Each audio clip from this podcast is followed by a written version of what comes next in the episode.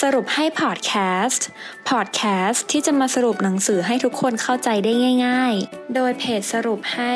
เพราะเราตั้งใจทำให้ง่าย สวัสดีค่ะ ยินดีต้อนรับเข้าสู่สรุปให้พอดแคสต์นะคะสำหรับพอดแคสต์ในตอนนี้มิ้นจะมาสรุปหนังสือที่ชื่อว่า เราทำงานแล้วได้อะไร pay off หนังสือเล่มนี้นะคะก็จะเล่าถึง ความลับเบื้องหลังแรงจูงใจที่เจ้านายผู้รักลูกน้องทุกคนควรรู้ ในเล่มนี้นะคะก็จะมาบอกว่า แรงจูงใจในการทำงานของ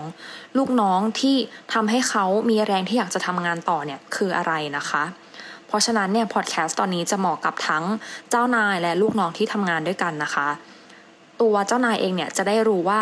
แรงจูงใจของลูกน้องคืออะไรแล้วเราจะได้ปฏิบัติกับลูกน้องได้อย่างถูกต้องนะคะ หนังสือเล่มนี้นะคะ เขียนโดยคุณแดนอเรลลี่นะคะ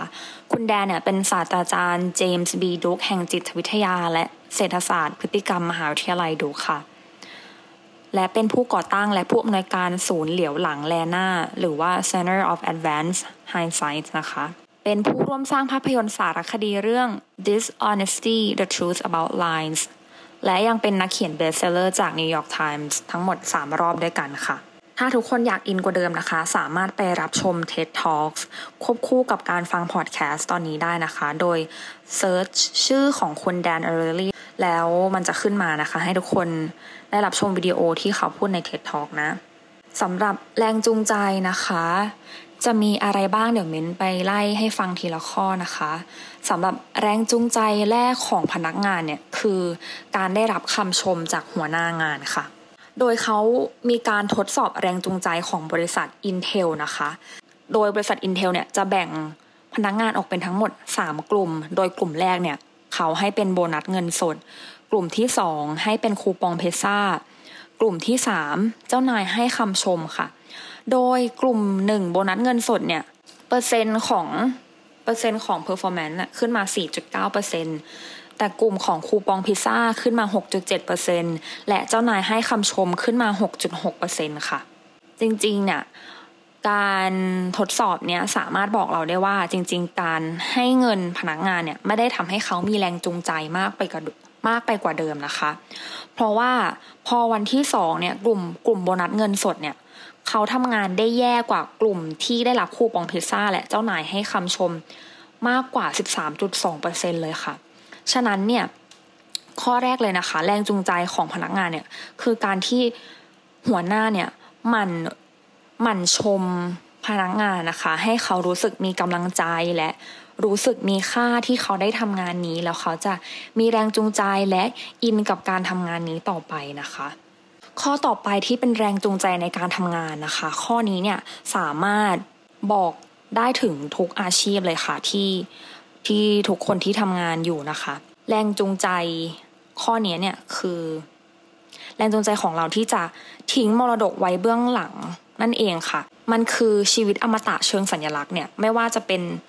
จิตสำนึกหรือใต้สำนึกนะคะ เราทุกคนเนี่ยอยากดำรงอยู่นานกว่าชีวิตทางกายภาพของเราเนาะ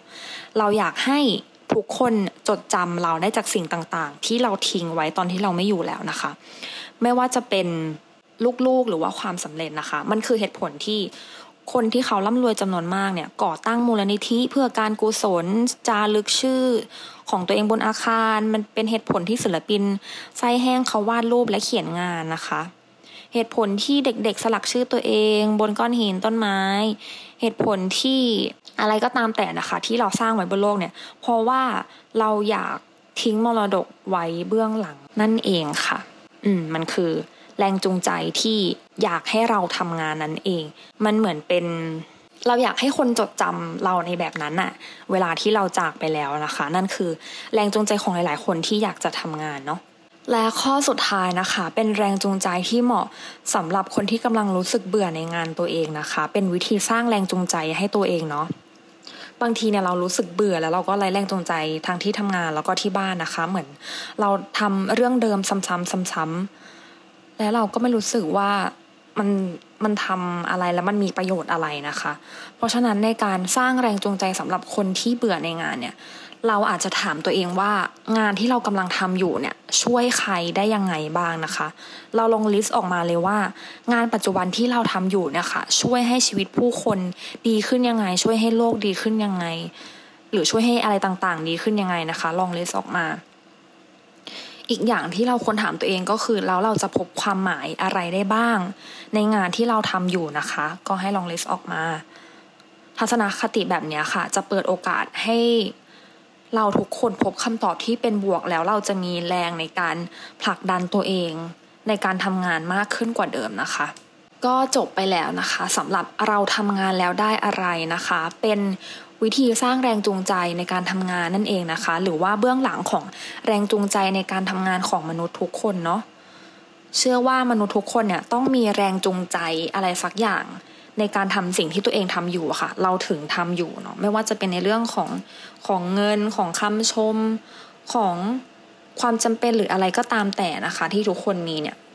ท้ายที่สุดแล้วสิ่งที่สำคัญที่สุดของแรงจูงใจของมนุษย์คือความหมายที่เราทำอยู่ และสิ่งที่เราทำเนี่ยมีคนเห็นและมีคนชม แค่นี้ก็ถือเป็นพื้นฐานของแรงจูงใจสำหรับทุกอาชีพแล้วค่ะ หวังว่าทุกคนจะได้ประโยชน์จากพอดแคสต์ในตอนนี้ พบกันตอนหน้าสวัสดีค่ะ